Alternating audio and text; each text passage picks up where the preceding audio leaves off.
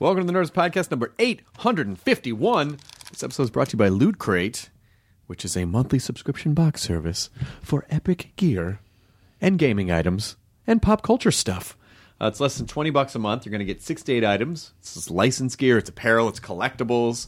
It's They're essentially unique, one of a kind items that if you listen to this podcast, you pr- are probably in your wheelhouse. I'm just going to go on a limb and say that Loot Crate is like a friend who knows what you love and then surprises you because you forget once you just kind of put it on subscribe and it just runs in the background of your life and then it's like, oh, I got the box. Oh, that's right.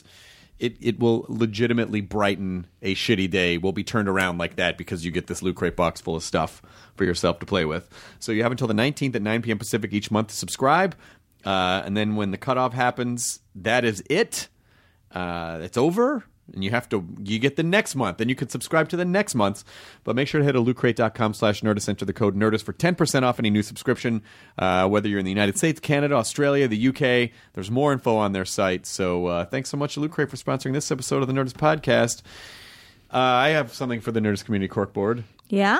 next week what's the date today katie Today is The the 6th. 6th. So the week of February 13th at midnight, live every night. Every night. Live. That's terrifying. But 13, 14, 15, 16th. I know. Well, you know, initially we pitched the show. We wanted to do the show live initially. Yeah. So like, what a great live at midnight. Anything can happen. I'm glad we didn't because it, it, you know, we got 500 plus episodes to like really understand how the show works. But what our election special was live, and it was really, uh, it, it went really great and uh, and so I we talked to Comedy Central and they said well, you can do live whenever you want. So we're That's gonna awesome. we're gonna go do live for for this for this week and just see what it's like, see how it feels. So it will be there will be stuff that will be incorporating people as it ha- as the show is happening. We'll be incorporating stuff from social media as it's happening, and people can play along. Oh, people are going to love that. I hope so. That's going to be cool. I hope so. When on on election night, we did a thing where Yeah. uh, we, there was like an electoral points where uh, people could you know put Yeah. a hashtag and then if you know they could essentially vote for whichever comic they wanted to then they got more points based on that. So we're gonna just be incorporating and you know there's no other fucking live comedy show on in late night at midnight. Still fucking innovating at 11.30 sorry did i get very upset just there i got very upset just there uh, katie levine what do you have in the nerdist community corkboard I got a couple cool things. Uh, this guy wrote in and he said he's producing a play in Seattle called Through the Plot Hole. It's written by his friend Micah Colding, and he really thinks that uh, Nerdist listeners would like it. It's a quirky original fantasy that, in its simplest terms, is a combination of Inception and Who Framed Roger Rabbit. So that sounds really fun. Uh, it's going to be at the C- it's going to be in Seattle at the Slate Theater in the Inscape building at 815 Seattle Boulevard from February 3rd to 11th. So it's going on right now. You can find more info by going to their Facebook page and just searching through the plot hole, and it'll have links to tickets there and everything. And so, yeah, definitely check that out. I think that could be really fun. Sounds like a fa- you, the, the address sounds like a fake address. You're like, it's in Seattle. Yeah, what's the address? Uh, eight one five. Yeah, Seattle Street. Yeah, Seattle Street. Uh, okay. And another thing, uh, this guy wrote in and he's like, and he says, I just want to get the word out on a small Australian company that he discovered called Burley Fellow. Their primary, their, I know, it's the most Australian name. Their primary business is crafted men's grooming products, but the backbone of the company is to use its sales uh, and reach to support men's mental health. That's really nice. What I guess. And, uh, Burley Fellow. It's so Australian. That's fucking great. But yeah, they That's use their name they, for they a use thing. the products as a way to raise money and awareness for depression and anxiety disorder, disorders among men and support a bunch of organizations. So you can find them at burleyfellow.com. and this is Jeremy from Arizona that I wrote wasn't gonna laugh, Jeremy. and then you said it again. I support what they're doing. I just the I- name makes me giggle. But I I think that's great. I love that. Say it one more time. Burley Fellow. Ah, I snorted. This episode is uh, Keanu Reeves back on the podcast. You know, the first time Keanu came on, we only had a half hour with him. I think it's the shortest Yeah. podcast in Nerdist podcast history in all 851 episodes. But this time, he was kind enough to give us an entire hour. He was great. He was great, and I always feel bad, you know, when we go in and when we get people during their junket day because it's yeah. just it's a long day. you know, you go to this. We were at the London hotel, so it's like you show up at a hotel like this, or sometimes it's the Four Seasons, or and the, the whole floor is just dedicated to press, and they're they just take them in the actors in one room after another. And you know they just ask them a lot of the same questions, and it's just drag them around, and you know it's. But we uh, don't ask them all the same questions. well, no, because we have a full nice hour break. to talk to people. We get to we get to cover a lot of these things. So it's just it's it's just I I, I just should try to get someone to go. Okay, you can just relax and have a conversation now. And he was great. Yeah. But I, but I always feel bad for them in those moments, and I always feel like I'm sorry we're here at your junket day, and I'm not just asking you. I'm not trying to get sound bites. Yeah. I'm not doing sound bites. Fuck sound bites. Uh, so John Wick Two, which is as fucking great as you uh, are expecting it to be. We watched it the night before uh, he came on, and it's fu- It's just fun. It's just a fucking video game. all the videos of him doing the training that like went around the internet were s- so cool. Like he looked so good. There's some great long shots of yeah. just the physics of the the blood spatter. Everything about it is great. So there aren't. Is I mean I guess there's. not- Should we give like a spoiler warning? It's not really a spoiler. There's one thing that happened in the first movie that doesn't happen in the second movie. And we mention it in this one. I don't think it's enough to ruin the movie for you or anything. I just we can't really. I think it's going to be difficult to take it out because it just leads to so much other conversation. You know. No, I think I think if anything, it'll make more people want to go see it. Yeah, so uh, John Wick Chapter 2 in theaters this Friday. Go see it. Keanu Reeves still making great movies in the year 2017. this episode is uh, also brought to you by Blue Apron. Not all ingredients are created equal. Not all ingredients are equal. Uh, there are fresh, high quality ingredients. They make a difference, Katie. They do. They taste fist. better. They taste That really hurt my fist. I think I need Blue Apron so I can have healthier food so my fist won't hurt when I pound it against the table in anger at how much crappy quality food is in the world when Blue Apron makes such fantastic. They just it, it it's great. I got it from my mom too who loves it. Mm-hmm. Yeah. She fucking loves it. Cuz you get the ingredients and then you just make it. 'Cause She, you know, she particularly just likes to make stuff. Dude, cooking is so much fun. It's Yeah, and I've done the ones where they make the meal and then you got to stick it in the microwave, and it's like it's still yeah, I don't know, it's not as rewarding. It this- is. You feel like you earned this meal. You earned it. It's you, the only difference is you don't have to go to the store. So uh, for less than ten dollars per person per meal, which is way cheaper than eating out, uh, Blue Apron delivers easy to follow recipes along with pre-portioned ingredients, uh, courtesy of over 150 local farms, ranches, fisheries across the United States, or right to your door. And they ship the exact amount of the ingredient that's needed for the recipe. So if you know if you work all day and you come home and you're tired and you're like, I have just enough energy to make some food. I mean, it's tempting when you're busy. Uh, believe me, I understand when you're busy. You just want to like jam, just fucking drive through some place and jam a cheeseburger in your face. But d- take a little bit of time. It's worth it. You'll have more energy. You'll feel better. You'll feel like you did something. Uh, it's less, you know, in 40 minutes or less you'll have a home cooked meal and you'll be you'll have eaten and you'll feel great. Some upcoming meals in February include cashew chicken stir fry with tango mandarins and uh, jasmine rice, uh, udon noodle soup, miso and soft boiled eggs, roasted pork with apple walnut farro salad, and crispy barramundi with quinoa and roasted carrot salad. So Ooh. these are really uh, these are not run of the mill food delivery service foods. They're fresh ingredients. Go to blueapron.com/nerdist. Uh, check out the menu. Get your first three meals free with that code and free sh- shipping. So uh, thanks to Blue Apron for sponsoring this episode of Nerdist Podcast. BlueApron.com slash Nerdist. And here's Nerdist Podcast number 851 with Keanu Reeves. Back on the Nerdist Podcast, Katie, would you please roll this thing? Now entering Nerdist.com.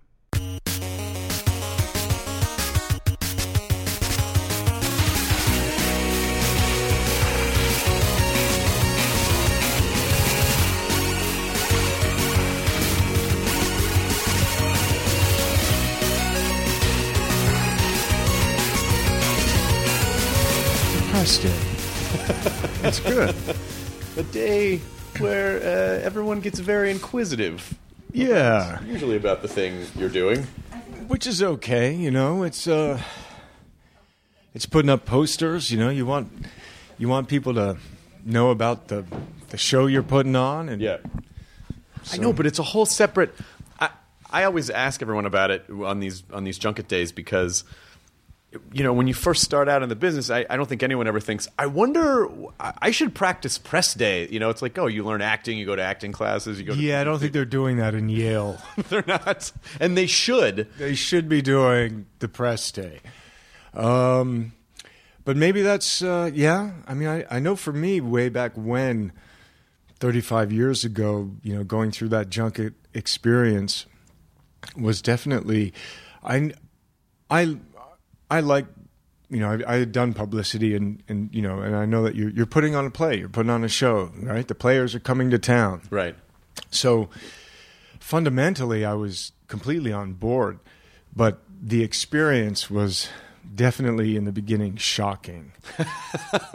yeah. Did anyone Yeah. give you, what was it for? Like Razor's Edge or something? What was it? Um, let's see, which was the one? I mean, I, I, one that pops out in in my head is the first time that I went to Tokyo for uh, Point Break. Got, oh, wow, that far in. Yeah, yeah, and then yeah, yeah. What was it? Just the same? Was it? Well, well, number one, it was a culture. I'd never been to Japan, and I guess let's see, in America, yeah, some of the, like the uh, Toronto Film Festival.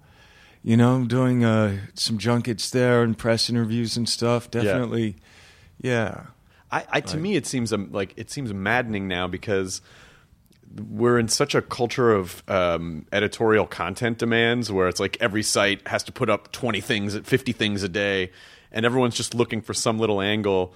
And it's like if you say anything that's even that someone could rip out of context and make I, it's, the press today is so terrifying to me. The ye old rip out of context, an oldie but a goodie.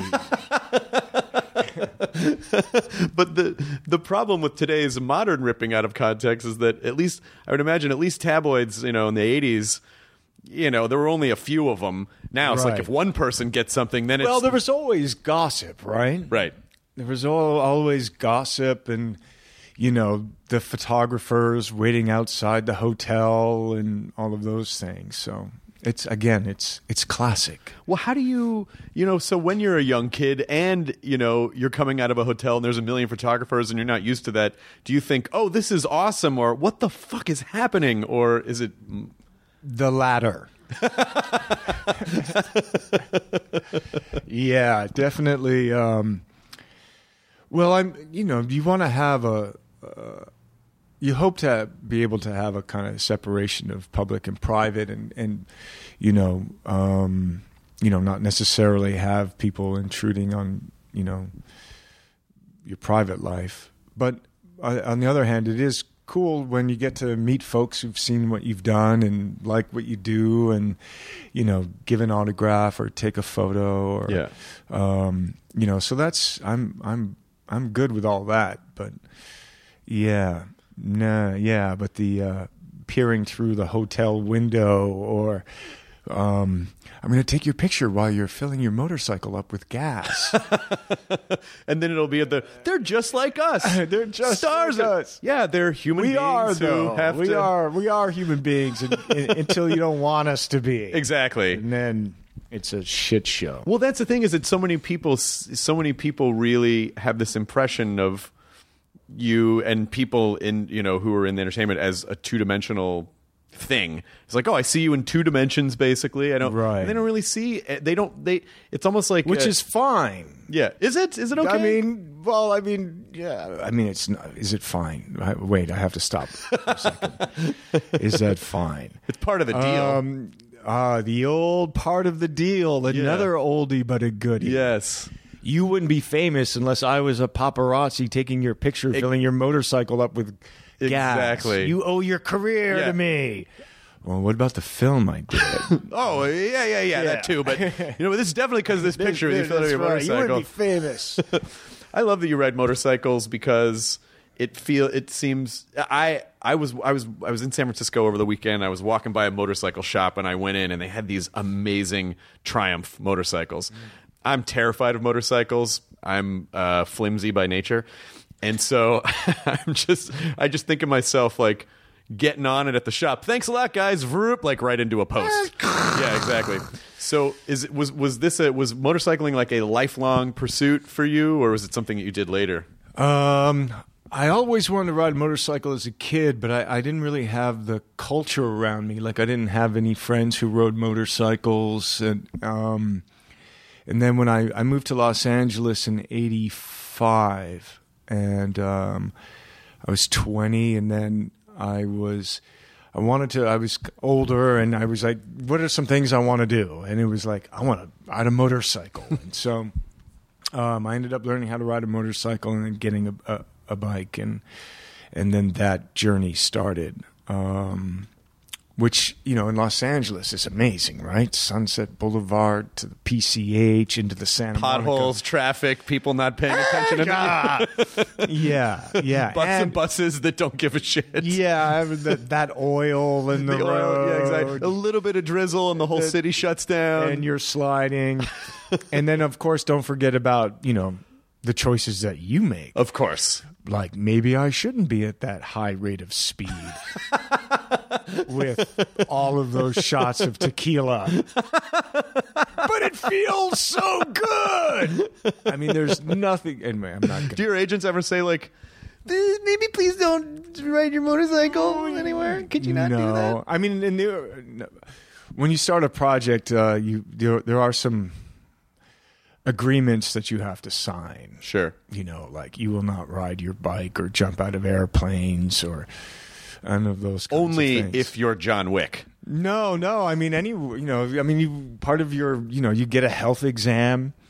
You know, you have to go to the doctor and get checked out, and part of when they do that on that document, I agree not to, and But then they make you do everything in the movie. Like, oh well, that's okay because that's you know, Yeah. f- you know, professionally That's under insurance, yeah. Yeah, yeah. it seems like my wife and I watched the movie last night. It's fucking great. oh cool. Thanks. And uh, w- w- I mean, I'll probably cut this part out because this is a spoiler, but we were real relieved that the dog didn't fucking die again. There was like when the house blows up, I'm like, not fucking again. No. And then he comes up and licks your face, and that was almost like your way of saying like, we're not going to do that again. No, you don't yeah. have to.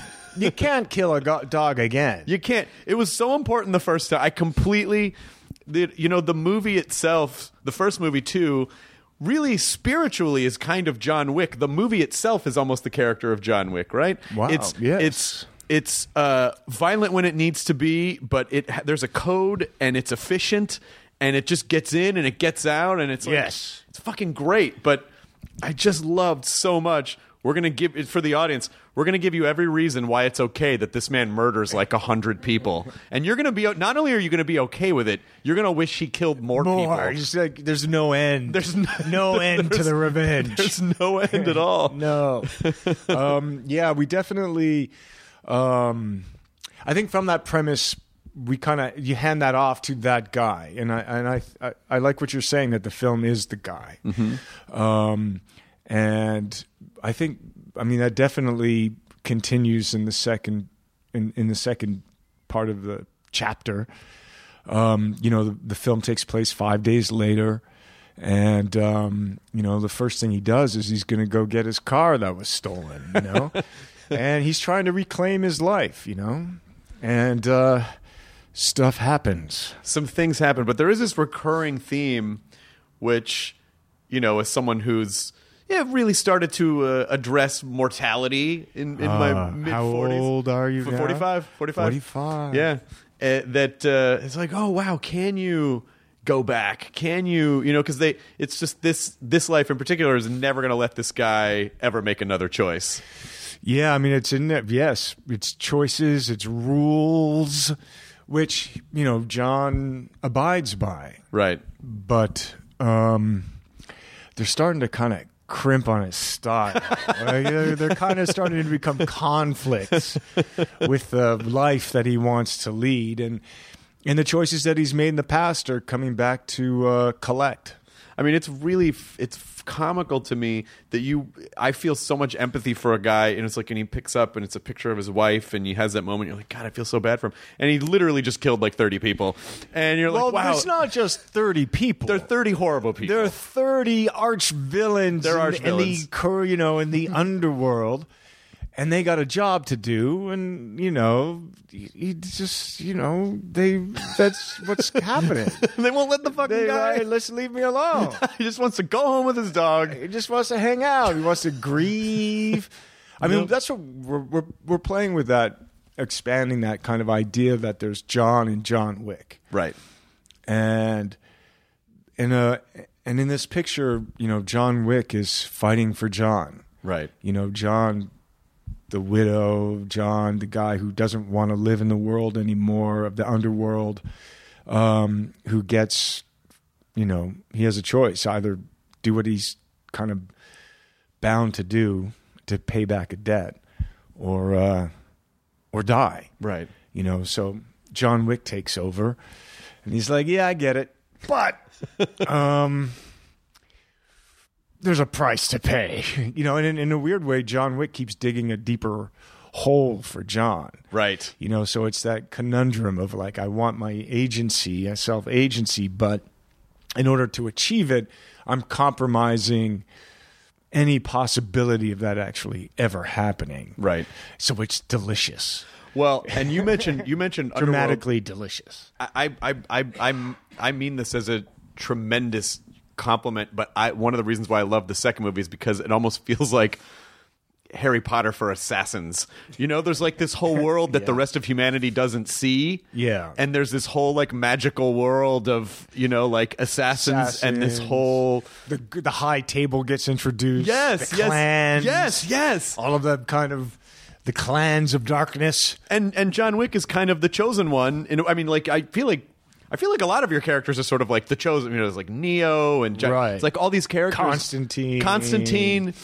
There was uh there was a really great question on Reddit today where someone said if any actor could assemble all of their characters from films, who would Right. have the strongest army? like, oh shit, that's a really good. And you, and you Stallone, Stallone maybe, but he doesn't really. With the, Schwarzenegger, with the exception of Judge Dredd, they don't really play. You know, Schwarzenegger played um, was in one, superhero movie, You know, Right, but so, right. but actually, your your name you were at the top of the list, and it Really? just listed all of the yeah, yeah. It just it listed every you know from Speed and then uh, Johnny what about Utah. Clint Eastwood? But he he just you know he play plays like a gunslinger and like a bare knuckle boxers, you know, Right. and then and then cranky old racist guy, you know. Right. It's like I don't know if that I don't know if get off my lawn is that threatening as an army. No, no. Uh, but you but I kind of feel like I kind of feel you know do you, do you think you would have a formidable army as uh, with all of your like all of the all of the cats I all, played. all the cats? Yeah. I just I wouldn't mess with them. I don't know if they'd come marching in trying to like. They're all kind of reactive, aren't they? They're- Very reactive. They're not really looking to take what's yours. no. They're kind of trying to keep what's theirs. It's guys who have. It's guys who are just like, fuck. Just let me live my life. I'm like- maybe I made some dumb choices in my twenties, but for fuck's sake, Just like get over it. You know what I mean? Heaven and hell, John Constantine. Wow, you know I, this was brought up to me too. Is like how many Johns have I played? I noticed that. Yeah. yeah, I don't John, know the number. Johnny. I think there might be six or seven. I don't know. But I think what I've got an army of John. Sounds almost punk rock. it is a right? little punk rock. Army of Johns. Army Oh, of fuck. Johns. New band. Army you of Johns. bad? It's a band name. Army of Johns. Actually, Yeah. I know we're joking around, but I think you should seriously consider it. I think you should seriously. One, two, three, four. I am John. I am John. I am John. John, I'm John. But what's great about it is that it. I, I think because I think a lot of your characters do sort of represent the. Like th- th- they're sort of aspirational in that way of like, oh, that could be any that guy could be anybody, Right, You know, he's right. John. Like he's this very in in one part of his life, he's this very sort of invisible, generic guy, and in, certainly in the Matrix, he was that guy in the Right, beginning. sure. And uh, but it's this untapped potential that he has. Like as Right. the everyman, he can be like the The extraordinary. the extraordinary, the, Uber, the, the, the. Uberman, the you know, But through the struggle, right? right? Through the fight, through the discovery.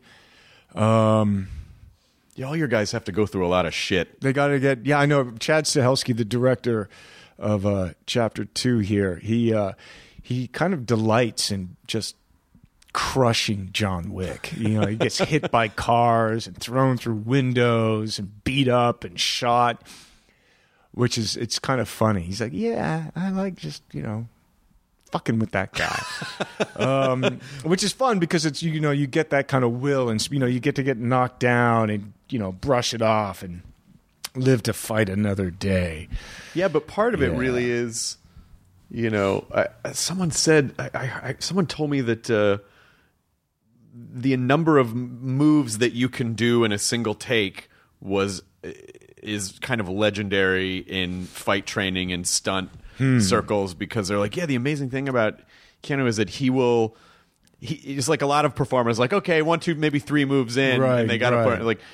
But the the amount of focus that you have, the amount of fo- you know the number, yeah. The no, I don't. know. I'm making that up. But the amount, let's just say it's fourteen. Who- okay, you know, let's that put doesn't put sound. Let's say that. Well, if we're gonna do that, okay, yeah. 38. 38 is great. any any blog could pick that up and just report it as news, and it's fine. That's what happens now. The new But reality. It's a new reality. Yeah, as long as you say it and they can source it, doesn't fucking It's matter. It's called a new fact. it is a new fact. It's an alternative fact, but uh, which apparently are as redeemable as regular. No, facts. they're, they're the same. Yeah, they're exactly the same. exactly the it's same. Like, it's like it's like uh, it's like it's like uh, paying for groceries with like uh, McDonald dollars or something. It it's doesn't just- it's a dollar. It's a dollar. What It's are you talking about? Yeah, somewhere it has value. value. Yeah, well, doesn't have to be here, but it doesn't matter.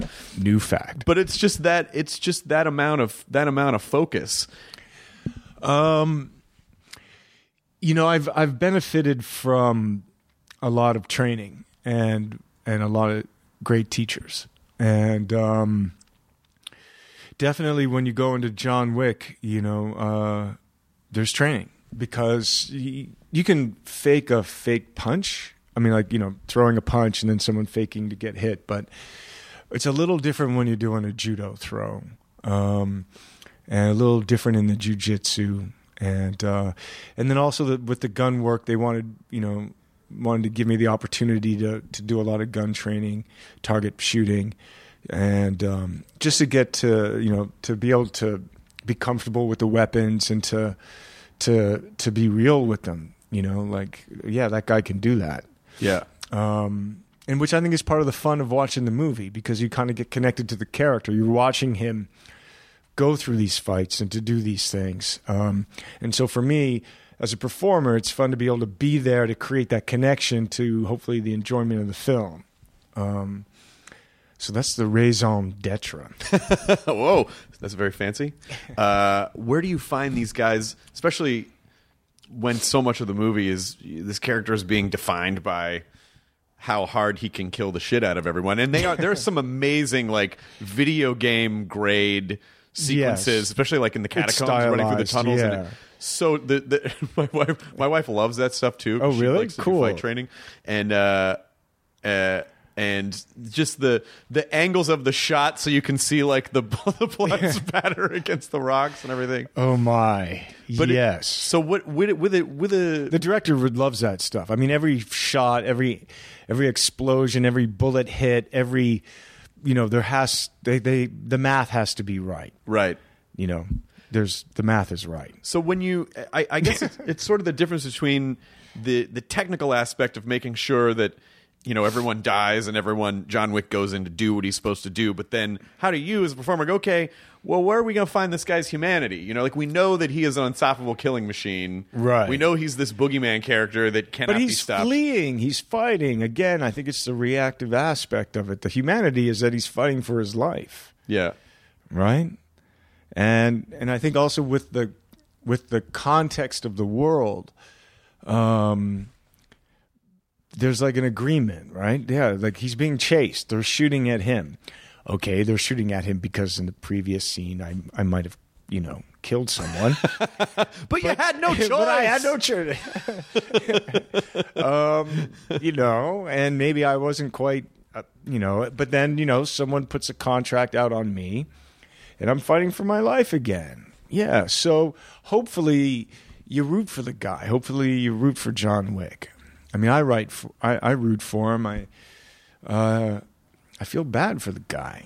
Yeah. You know?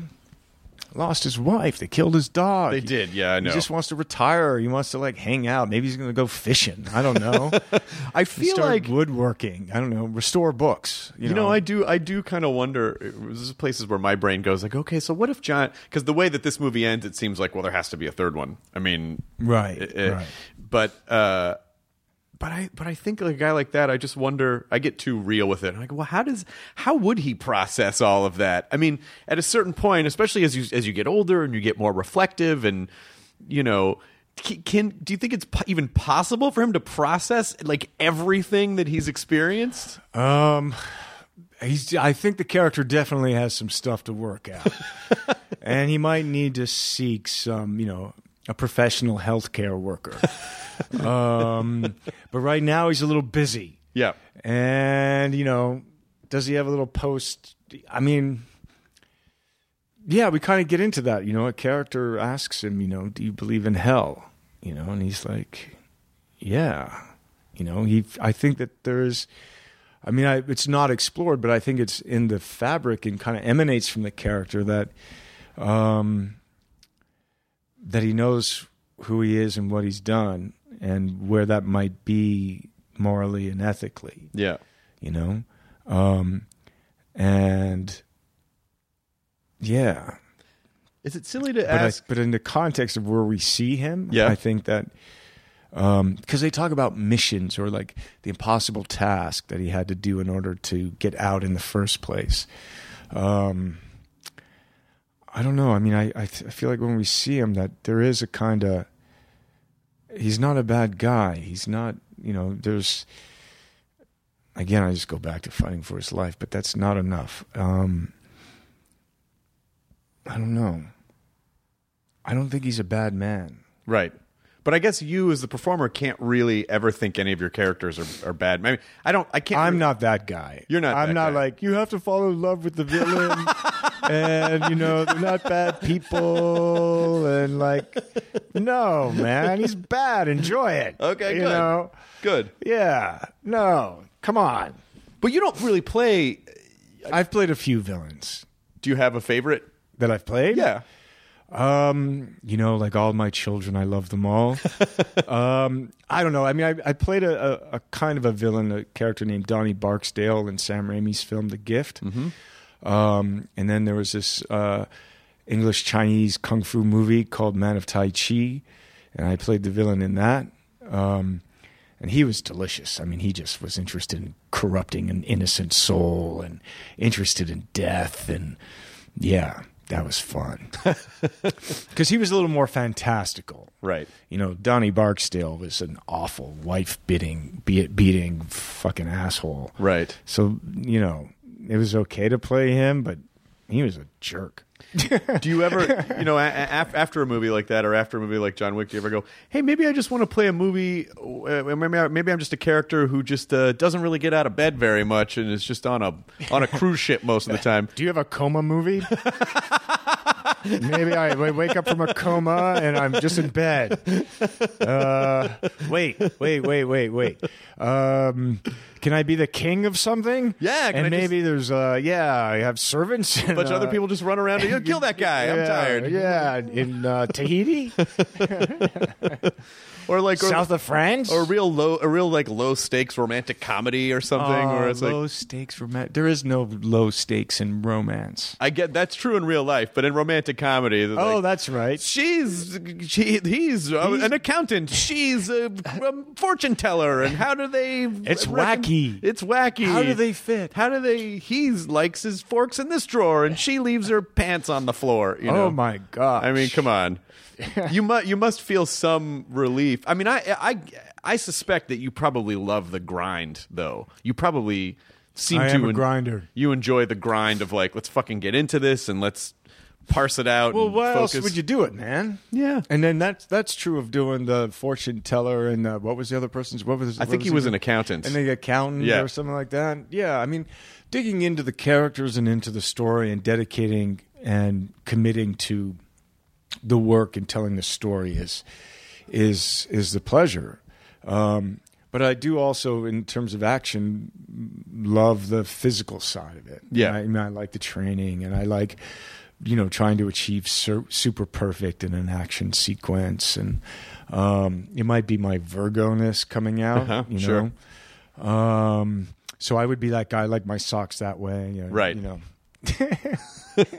well, it just it just seems but like I'm a uh, fortune teller. You're for, you'd be the fortune teller, Yeah, and right. the other person Yeah. would be the accountant. That's how that would play out.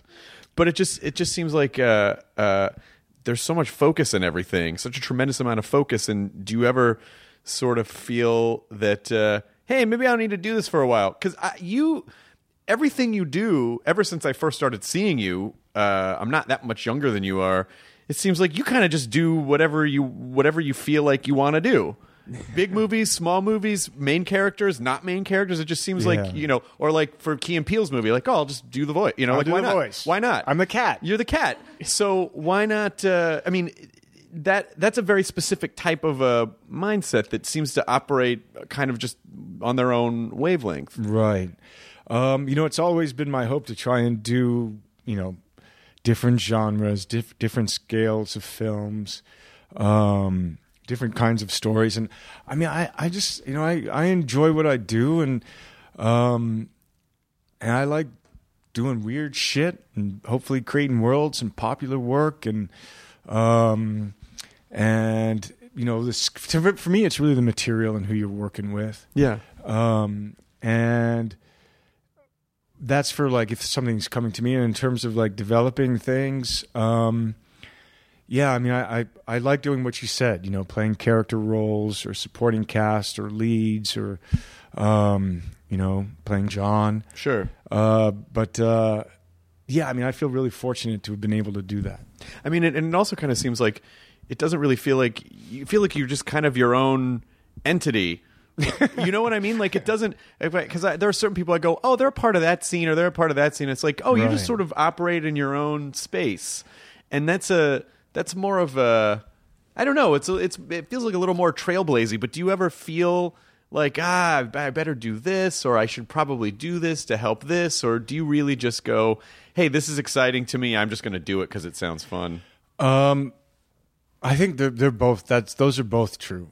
Um, uh, definitely, there's you know professional considerations of like trying to, um, you know, in terms of the acting capacity. Uh, I'm a beggar, right? So I can't do it by myself. It's a collaboration. It's a collaborative art form, um, and so it's not quite like I just order it up, right? So I got to develop work, or I got to take meetings, or and but I, but again, I'm also not saying that there aren't opportunities, right? So, um, let's see, what's my point? I've kind of drifted adrift of a point. Well, I think it's just but how, it's how are you, you know, how, how do you know, or what is it that what is it that inspires you, or what is because some of the movies, like you know, w- when they're pitched to you, it's like Point Break. All right, they're surfers, but they're bank robbers. And you're like, well, how does that- Fantastic. how does that- well, for me, I mean, specifically on that, I hadn't been in an action genre picture, right? So Kathryn Bigelow, as the story's told, has just really had to fight to have me to play that role, you know? Right. The, the studio went Keanu Reeves, Johnny Utah, action movie. Uh, and Kathryn went, yes. You know, and they were like, what are you thinking? And she was like, he's the guy. Um, so thank you again, Kathryn, because that changed my life. Um, and that's again where it's collaborative. You need someone to kind of put that out there. Um,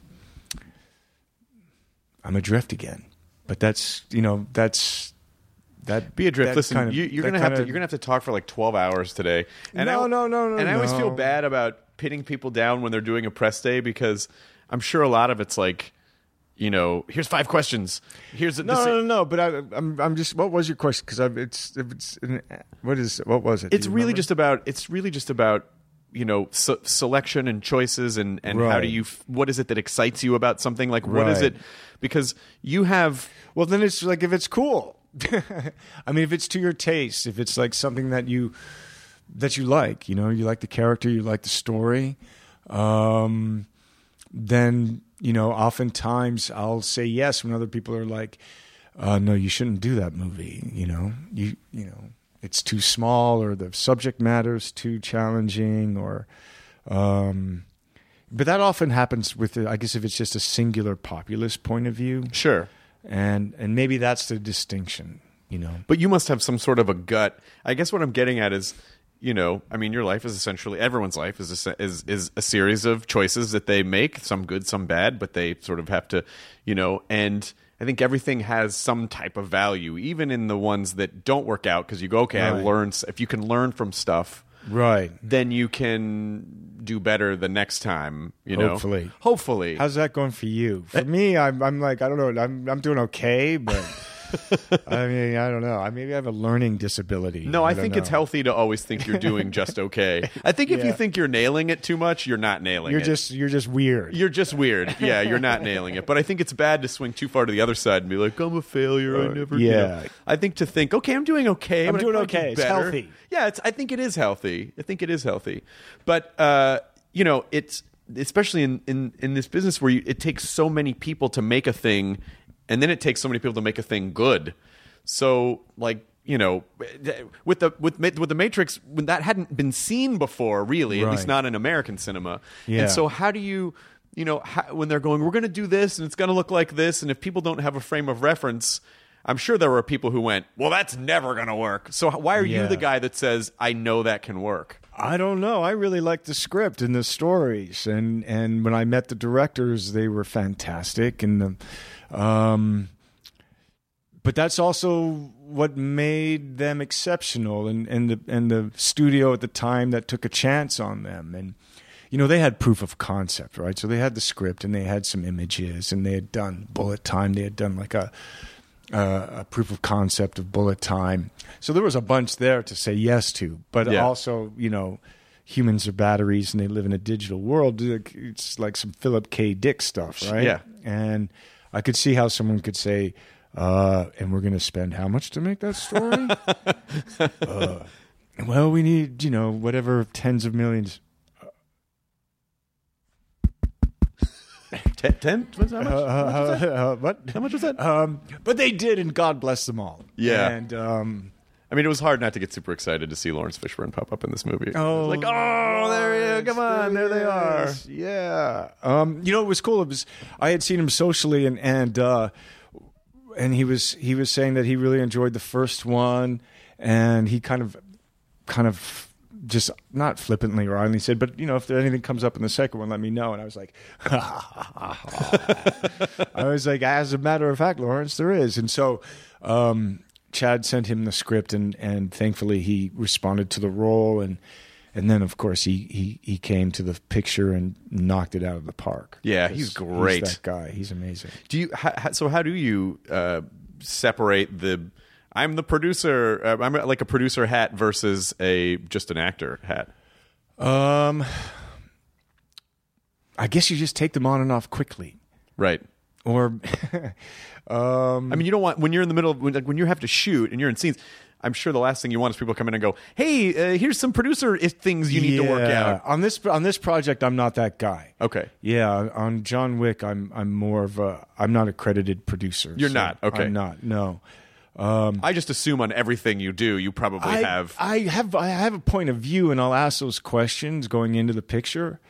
You know, and I'll go into the office and check everything out, and how's it looking, and what are we doing, and what are the resources, and um, one because I like it, but two it impacts the film you're in. yeah. Um, and you know, with John Wick 2, there's a real shorthand with the director and the producer, Basil Iwanyk, and and what Chad needs, what the picture needs, and um, so I might weigh in on that.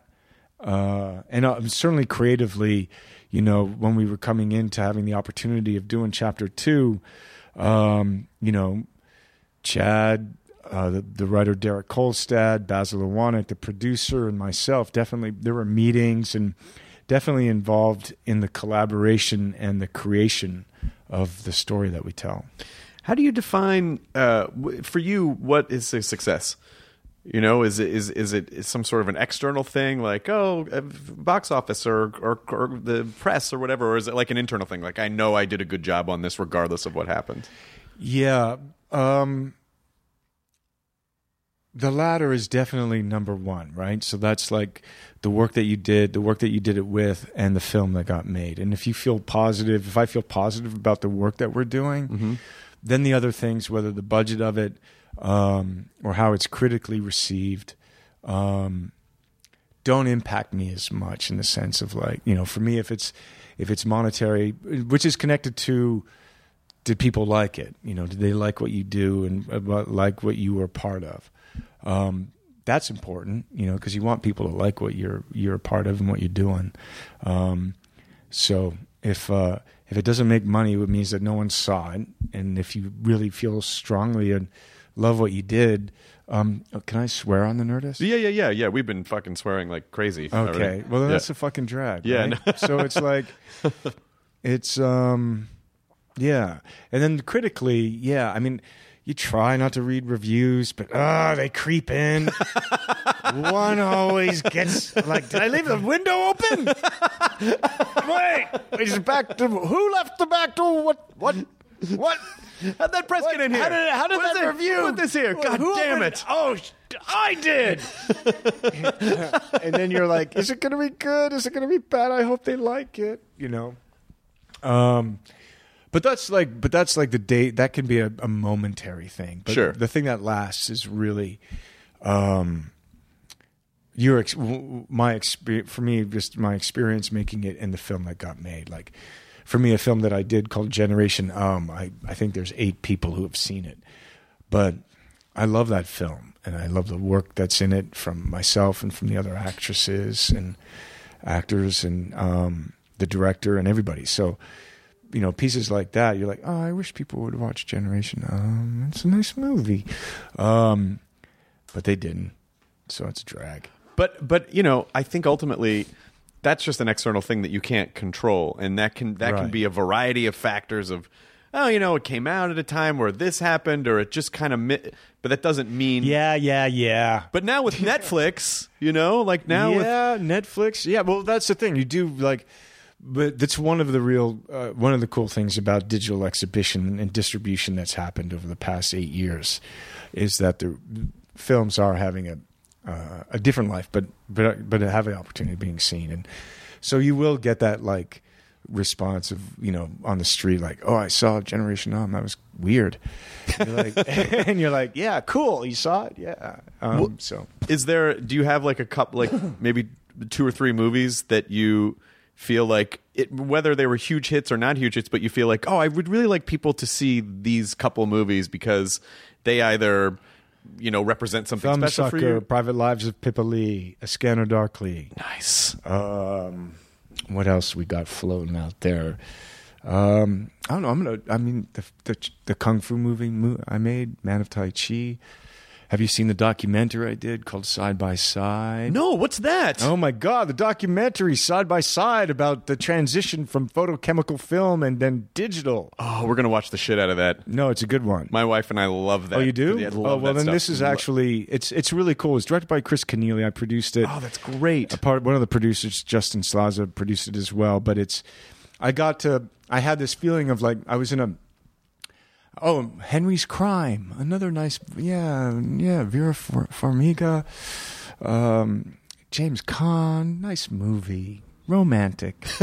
Um anyway i was working on that. I think it was 2011 and um and right there i was just seeing like they were doing digital color. Um and there was this conversation happening between the digital colorist and the photochemical colorist as we were matching photochemical film and digital. And then there were the new all these new digital cameras coming on. And and I was like this is the end of film. And so I started on this kind of journey for a year and a half of interviewing people about that the end of film you caught of- that moment. Yeah, I did because while we were making it, Arriflex stopped making cam- photochemical cameras and Panavision, um, and it was really coming. The the ARRI Alexa was coming, and so I spoke with cinematographers and filmmakers, George Lucas, Christopher Nolan. I mean, there's a Lars von Trier. Uh, Steven Soderbergh, Oh, wow. uh, Robert Rodriguez. So we were really doing like the dig- new digital. Uh, David Lynch, who'd done early video. Um, so we were really kind of going this transformation from digital video to the high end cinema cameras, um, and then just the end of film. And we get into archival, um, and just you know what are we losing, what are we gaining?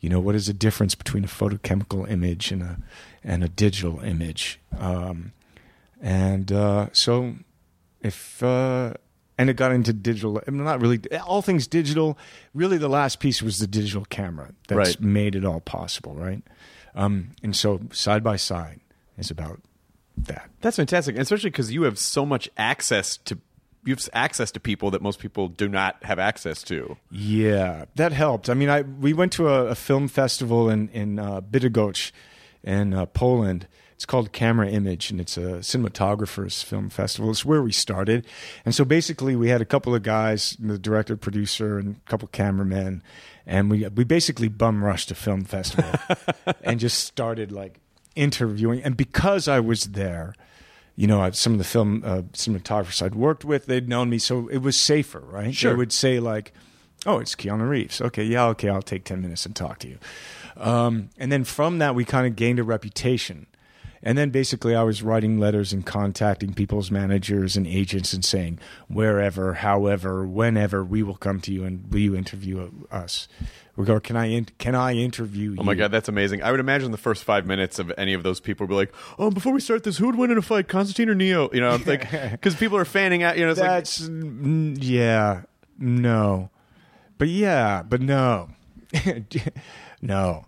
Um, By the way, I feel like it would be Neo. Oh, winning? I- Yeah, Constantine or Neo? yeah. Oh, I mean, man. Neo's kind of a he's in in the within the Matrix. He's kind of a god. So I guess within the Matrix, I guess if it was just like Okay, well then we're choosing the venue, right? Are we in reality or are we in the digital world? Well, I wasn't prepared to get that question. I mean, what, Keanu where- Reeves. is this home field or what's the weather like? I don't- mean, what's what's going What's on? What's the weather here? like? The sun's blocked out. The humans blocked it out to defeat the machine, so they use the people as batteries.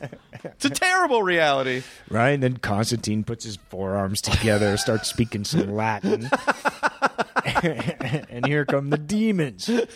Deal with that, Neo. All right, fine. Thomas. All right, fine. You take Constantine. I take Neo. It's totally fair. It's totally reasonable. I, uh, you know, I, I'm, I'm, I've been seeing a lot of people seem to keep throwing the Bill and Ted question at you, and the only reason I do is because uh, Alex Winter was just on the podcast, right. maybe like uh, when he did the dark web documentary, and uh, I always. I always bug him about that, and he was like, "Yeah, you know, you know, we're still talking about it. We're still talking about it. We're still talking about it." But uh, We're still talking about it. I still think it would, you know, whenever you decided to do it, I that we is- want to do it. We're waiting on a script and we're waiting on, you know, these entities. We're waiting on the business side of show business to get their acts together. right. Because it's a rights cluster fuck. So there's MGM and then this other company, STX, that's trying to do it. And Well, see, that that's really interesting to hear because a lot of times when people, you know, people who are not in the business go, "Why don't you just do this thing?" And it's like, okay. usually, when something doesn't happen, the answer is lawyers. You know, that's usually usually the problem. Yeah, getting so, lawyered up. So, Um, so maybe just give people if you can just give people a little idea of like with something like this or anything what the process is so they understand like it's not like we're not doing it to punish you like it's just a, Yeah. it's just a process Well, you know the the writers had originally this was I think now seven years ago. It come to Alex and I, and they had an idea. um chris Matheson and solomon Yes. yeah Uh, to to tell another ver- another story, and so Alex and I was like, cool, and we riffed, and they wrote a draft, and then so from there we had a producer. We brought Scott Kroopf on board, who was um, one of the original producers. And uh, and then you're like looking for a director, and then you're looking for a place to to pay for it, um, and hopefully have distribution. And so that's MGM, and then MGM's like, mm, no, we don't like it enough. And then this company STX was like, yeah, we kind of like it. We'd like to do it. And then STX and MGM have to start talking to each other, Right. So you get into chain of title, you get into rights, uh, and then they start negotiating it, and they're still. Uh, and then yeah, STX wanted some different drafts, and so the writers do some different drafts, and they're doing free drafts, and then we're like, you can't do that anymore. You have to get paid, but then who's paying you? But who's going to pay them if they don't have the rights to it? right Um, and so it's it's uh, so that's the struggle. It becomes the business side of show business um, to kind of find the funds and and get the rights and pay the dough to let the creatives go. i think that's a, at least that you know that kind of helps people understand it's never as simple as like they're just not doing it. You know, it's like no, they, you know, everything, especially in film, just seems like it takes so fucking long to Yeah. the process. It can be. It can be. And then there's other times where it's just like, okay, we've got this, the funds and we're going to go now, or we're going to beg, borrow, and steal, or we're going to leverage a credit card, you know, different levels um, where you can just say, fuck it, let's just go make it.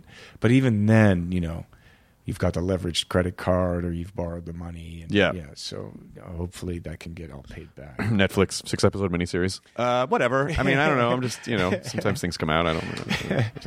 just whatever. I don't Whatever. Know. Anything. right? Anything. I don't know, Netflix, Netflix, Netflix. Netflix. Netflix is shelling out dough. I think like Netflix of all entities in the world, I feel like Netflix should just go here, just take a bunch of money, we'll make it. Yeah. It'd be fucking great. No, it's cool. I mean, it's definitely. I mean, that's actually one of the things that we talk about in, in the documentary is that the digital realm has really created the possibility for so many people to tell their stories.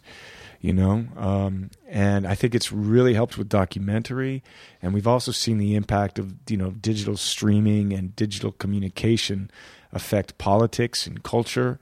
Um, you know, people are shooting movies on mobile phones. You know, you're getting fucking 4K out of your mobile device, Yep. which is projection quality, theatrical. Um, so the means of production have become, but there's also the expensive version of that. But it's also impacted exhibition and distribution back Sure. into Netflix and streaming and all of the other ways to uh, to get your story told or seen. I mean, it is. It, it is definitely the. Re- it is is a good justification for the digital culture that we live in. I also, you know, it is kind of interesting to me that there are Matrix themes that seem very applicable to now, which is which is people sort of building these digital. Um, facades that we live in like you can create whatever truth or reality you want if you surround yourself with the right algorithms to tell you what you want to hear and it's kind of weird like it's, it's kind of strange that that's where we live now I know it's crazily diabolical.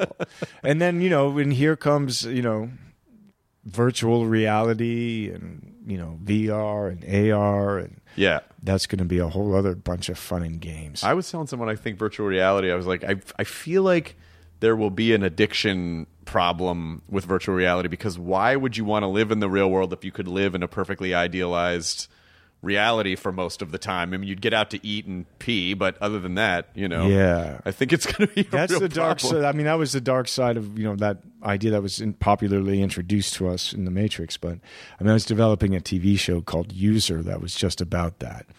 Like, if you can sit in your home and you can travel and you can have experiences, why go to real life? And part of that was that you would just go to real life so that you could pay for your artificial life. You're, you'd ha- yeah, you'd need to be able to fund it. Yeah, so it was just basically junkies who were just you know. But the uh, the other hand of that was that like, but if you were blind, you could see. Right. And if you couldn't run, you could run the beach. And if you couldn't swim, if you were, you know, paralyzed, you could go. F- you could fly. right. All that stuff's great. Most people would just be like, Don't say it. The Swede, the Swedish are working on it. There's the the haptic suit is coming to you very shortly.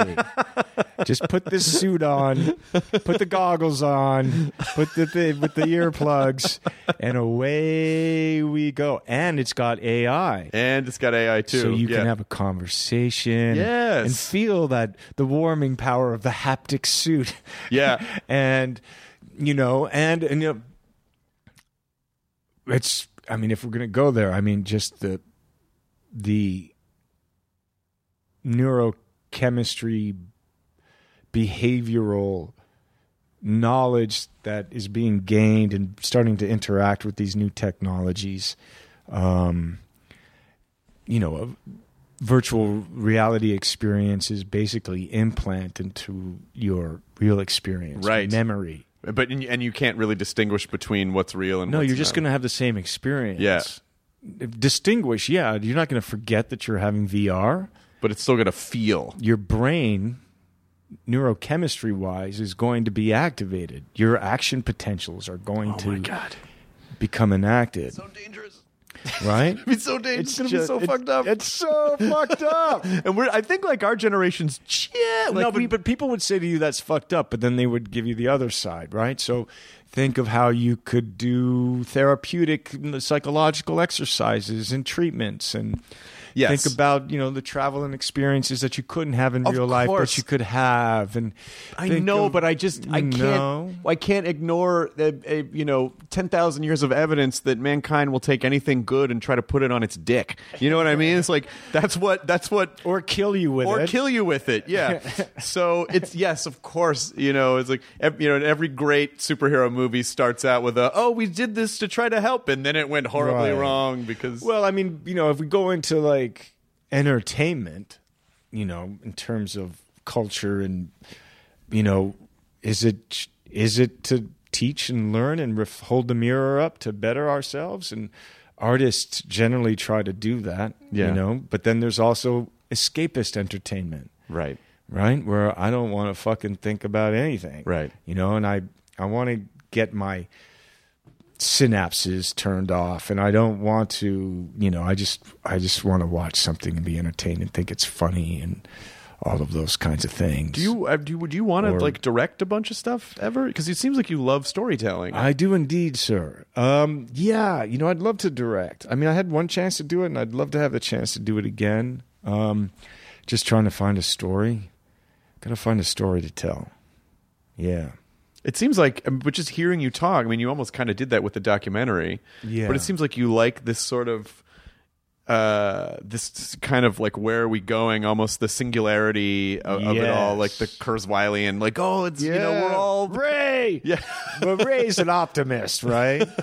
you think so? There won't be any food, and there'll be no weather, and we'll be in caves, but we'll be better. You know, Right. it's all gonna. I'll have a you know artificial arm, brain, mind, thing, no cancer. Everything Right. will be no. la- Or Black Mirror? Did you And watch any of the Black well, Mirror? Black Mirror is like, um, yeah, the last season was really. I thought. I mean, I enjoy them, but I thought the the confrontation of humanity and technology. I thought they were really clever and yeah. and really on point and just a little bit, you know, they had immor- digital immortality and Yes. you know that choice and some of the behavioral kind of um, you know the aspect with the bees like Mhm. if, if you could commit murder and um, yeah so th- there's some I you know I think art can do that right that's you know kind of like watch out Right. what's coming you know So as we're kind of winding this down, uh, oh my god, I can't believe it. This has almost been an hour already. Uh, I hope it has not felt like an hour. to no you. no good clean fun Good. No, I appreciate it. I appreciate it. Well, the last if it's a, it was so much fun the last time you were on, and it was really you know I just want people to come on and be comfortable and not sort of feel like they're being grilled. Um, but particularly with someone like you, you know, I, I'm such a fan of what you do that I don't. I try to like mash that down a little bit. And like we're just two guys. yeah chilling out Just two guys on a couch in an artificial environment in a hotel in West Yeah. Hollywood on a Friday morning. conversing though right yeah. conversing Well, they, that's what's the part of the one, one of the best things about the podcast is is like, hey, these are people that I like and respect. What's it like to just talk to them like people and not Right, you know right. like grill. So that's I you know that's why a lot of the questions come from sort of Chris, what's happiness for you? I don't know. I, it's this moment. it's this moment right now. You know what I think? What do you hope for in, in 2017? You know what? That's a great. That's a great question. I think that's a great way to kind of wrap. We'll we'll each sort of talk about what happiness is to us. I think that's good. Yeah, yeah. You have to confront it. no. Keanu is balled up on the couch in a fetal position. I was joking. like he was told I he was had to do his homework. Happiness is not homework, Keanu. Happiness is not homework. Uh, oh, no. You're going to school. You are going to school. I made you breakfast. I'll leave. I'll. You'll see me walk out the door, but you don't know where I'm going. I will have drones make sure you go to school. Oh yeah, now we can just bug kids and Oh, make right, sure get they go tagged? where they're going. Yeah, Yeah. yeah. Just like tag them. Like, no, I know you didn't go to school. It's for you your would." safety. It's, yeah, I'm doing this just. I'm doing this for Your you. safety. Yeah, there is. There is. you know, that's it. But it is an interesting question. Like, what what is it? Because I feel like we're so inundated with so much information at all times, and I don't think we're really. I don't think we can really process how much information we're mashing in. Good stuff, bad stuff, neutral stuff, and so lately, happiness for me has been kind of uh, disconnecting a bit. Uh huh. and being okay with not having to be so To not know anything. kind of i mean in a way to unplug a little bit and to sort of be you know in the in the moment and appreciate something and not be thinking about the past or the future or what someone online said or some something like Right. that uh, do you do you agree with that or what do you what what do, what is what is what are chunks of happiness for you how do you know when you're happy Oh, when I feel good. Feel good. Um, I, mm, you know, I, I, I'm not really plugged into. For me, doing what you just spoke about would be like, um, yeah, maybe. I, but I gotta answer those emails. But, uh, um.